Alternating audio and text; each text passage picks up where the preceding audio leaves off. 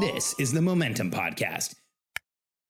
Sometimes when you hear somebody share their story of success with you, it can sound unbelievable or unobtainable.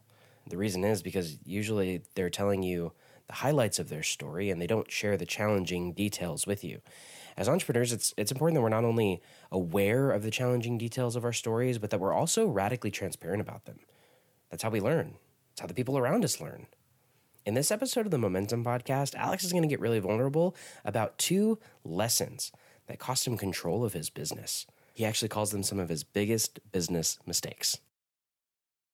I'm Alex Charfen, and this is the Momentum Podcast, made for empire builders, game changers, trailblazers, shot takers, record breakers, world makers, and creators of all kinds. Those among us who can't turn it off and don't know why anyone would want to. We challenge complacency, destroy apathy, and we are obsessed with creating momentum so we can roll over bureaucracy and make our greatest contribution. Sure, we pay attention to their rules, but only so that we can bend them, break them, then rewrite them around our own own will. We don't accept our destiny, we define it. We don't understand defeat because you only lose if you stop, and we don't know how. While the rest of the world strives for average and clings desperately to the status quo, we are the minority the few who are willing to hallucinate there could be a better future. And instead of just daydreaming of what could be, we endure the vulnerability and exposure it takes to make it real. We are the evolutionary hunters, clearly the most important people in the world, because entrepreneurs are the only source of consistent, positive human evolution, and we always will be. When I was in my 20s, I made a mistake that cost me control of my business. And uh, it was one of the most challenging things I've ever been through. But, and I'm going to, I want to share the details with you because I think it's, it, you know, what, in, in the entrepreneurial world today, I think a lot of entrepreneurs are very excited to share their successes and the things that they know, but a lot of us don't share our mistakes and the challenges. And like where were the places that we should have done one thing but we did the wrong thing? And what how did it end up? And you know the reason i'm i'm doing this video and the reason that i, I want to share challenging issues as an entrepreneur is that when someone works with me, when someone works with my company, what they're buying, what they're paying for is all the mistakes I've made, and hopefully they won't have to make them. Because as entrepreneurs, we learn most when we make a massive mistake. We learn most when we have a challenge. Hey, Tanya. Hey, Ariel. We we learn most when we when we mess something up. And you know, when I look at most of the content today that we use in our company, because everything we teach we use, almost all of it has been put in place in some way to prevent a mistake from happening again, prevent a challenge from happening again, prevent something from coming up again. And you know, there's a lot going on in the online marketing world today, and there's and in the past few weeks, um, due to an issue we had with this guy named Dan Lok, where he almost page for page, um, not duplicated, but used almost the exact same look and feel, almost the exact same, like the exact same graph chart, everything that we have on Billionaire Code in one of his pieces. And so um, I've been thinking a lot about, uh, no, sorry, I've been, I've been like, I've looked him up and I really wanted to understand more of what was going on. And man, there's there's his background's very odd and strange, and it looks like there hasn't been a lot of mistakes, but then there has, and and you know I, I want to put like my real background out there so that people understand when they get involved with us, you know, what are they really getting? What are you really getting? And so this is one of the biggest business mistakes I made. So let me take you back to this period in my life. So I was uh, in my mid twenties and I had been working in a capacity as a consultant for since I was right starting right around 21, uh, late 21, almost 22. And what had originally happened was I started with one company where I, I was almost like a subcontractor for another company when I first started my business. Another guy had a contract. I was helping him work the contract in Florida. And then we worked together for a few years and we did some incredible things. We worked with, um, uh, TDK Media, TDK Digital Cameras. We worked with SanDisk. So the first digital cameras, the first um, Atom Multimedia, and nobody at Magnetic Media. I'm going to sound like a, I'm going to date myself like crazy, but we served like we sold the first DLT tapes, the first the first uh, like Iomega zip drive cartridges, the the old drives. We we and then also we sold the first c- camera memory. It was it was an incredible time. And then um, we worked together for a couple of years, and things didn't work out. the more we made, the more he adjusted my percentage down, and so I ended up leaving him. Took on a partner, this guy named Joe, and we started a similar company because by that time. I knew enough people that I actually was able to take some of the business that I had at his business with me and Joe came on and he had relationships at Logitech. And so we were able to go out and get a contract with Logitech for all of Latin America. Um, we then got Targus for all of Latin America. We got some really incredible, incredible opportunities. And our business was exploding. It was growing like crazy. And we were doing pretty well.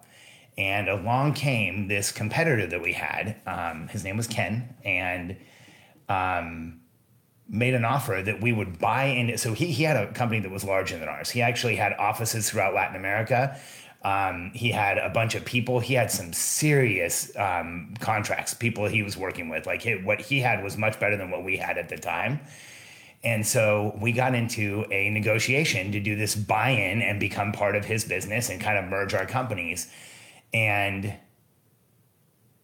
here's what ended up happening. We we Joe Joe and I didn't have experience to understand what questions we should ask and what we should look at. We didn't have a lot of money, so we tried to do everything using as little legal help as possible.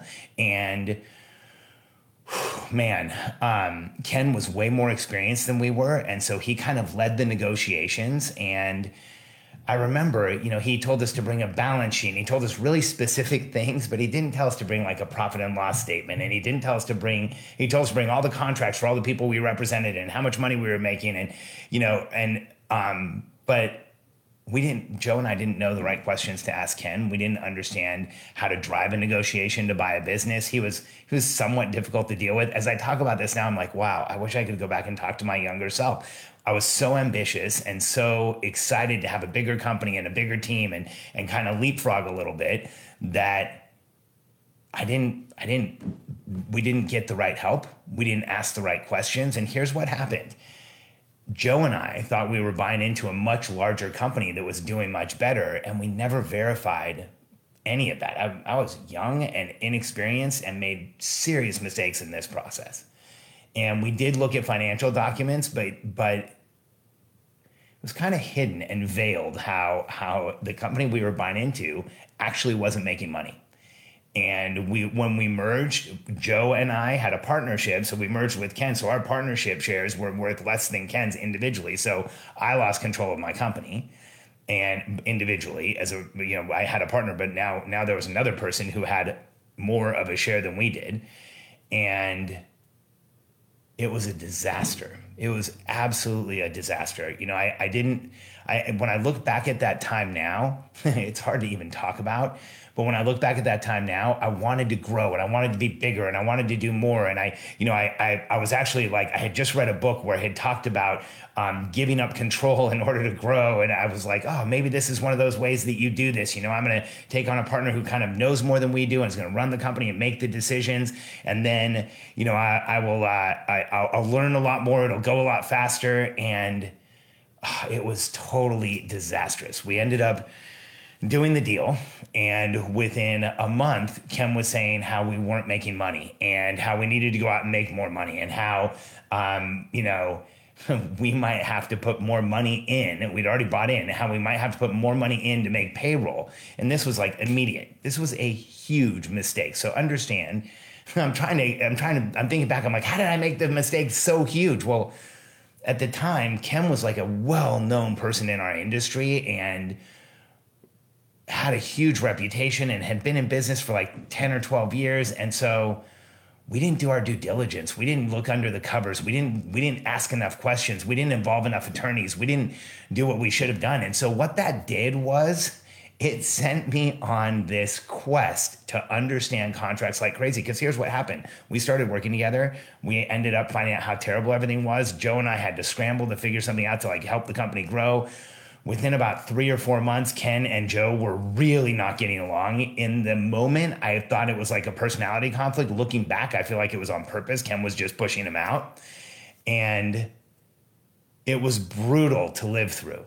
And I remember Joe left the company and because Ken had written like the agreements that we had and he used his attorney and we did use an attorney, but we didn't pay a lot and we didn't get somebody who understood business strategy. We just got somebody to review the contract and they said, yeah, it's a valid contract. You know, there's a couple places you might try to negotiate here. So we tried to negotiate, but we didn't, we didn't hire an attorney who was a business strategist.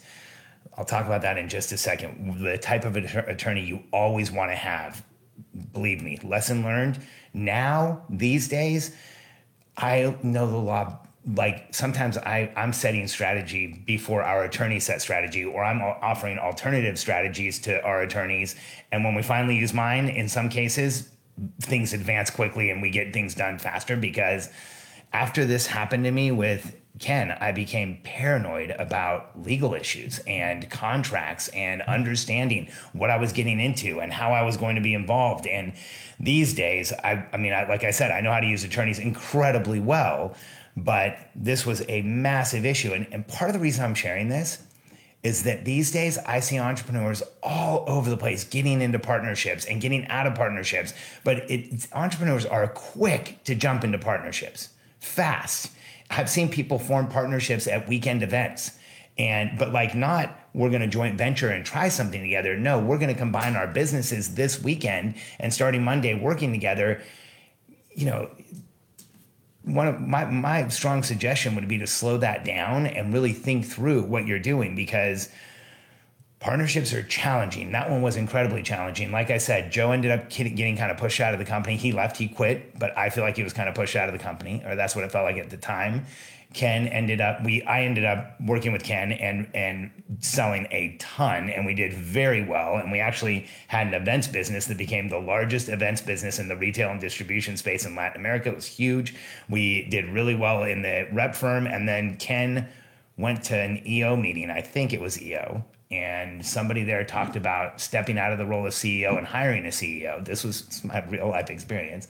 Ken hired the guys who wrote the book Top Grading, Geoff and Brad Smart.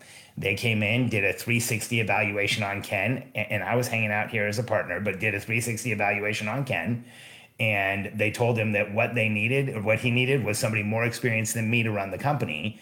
And so Ken hired them to go find somebody who replaced me, this guy named Hank.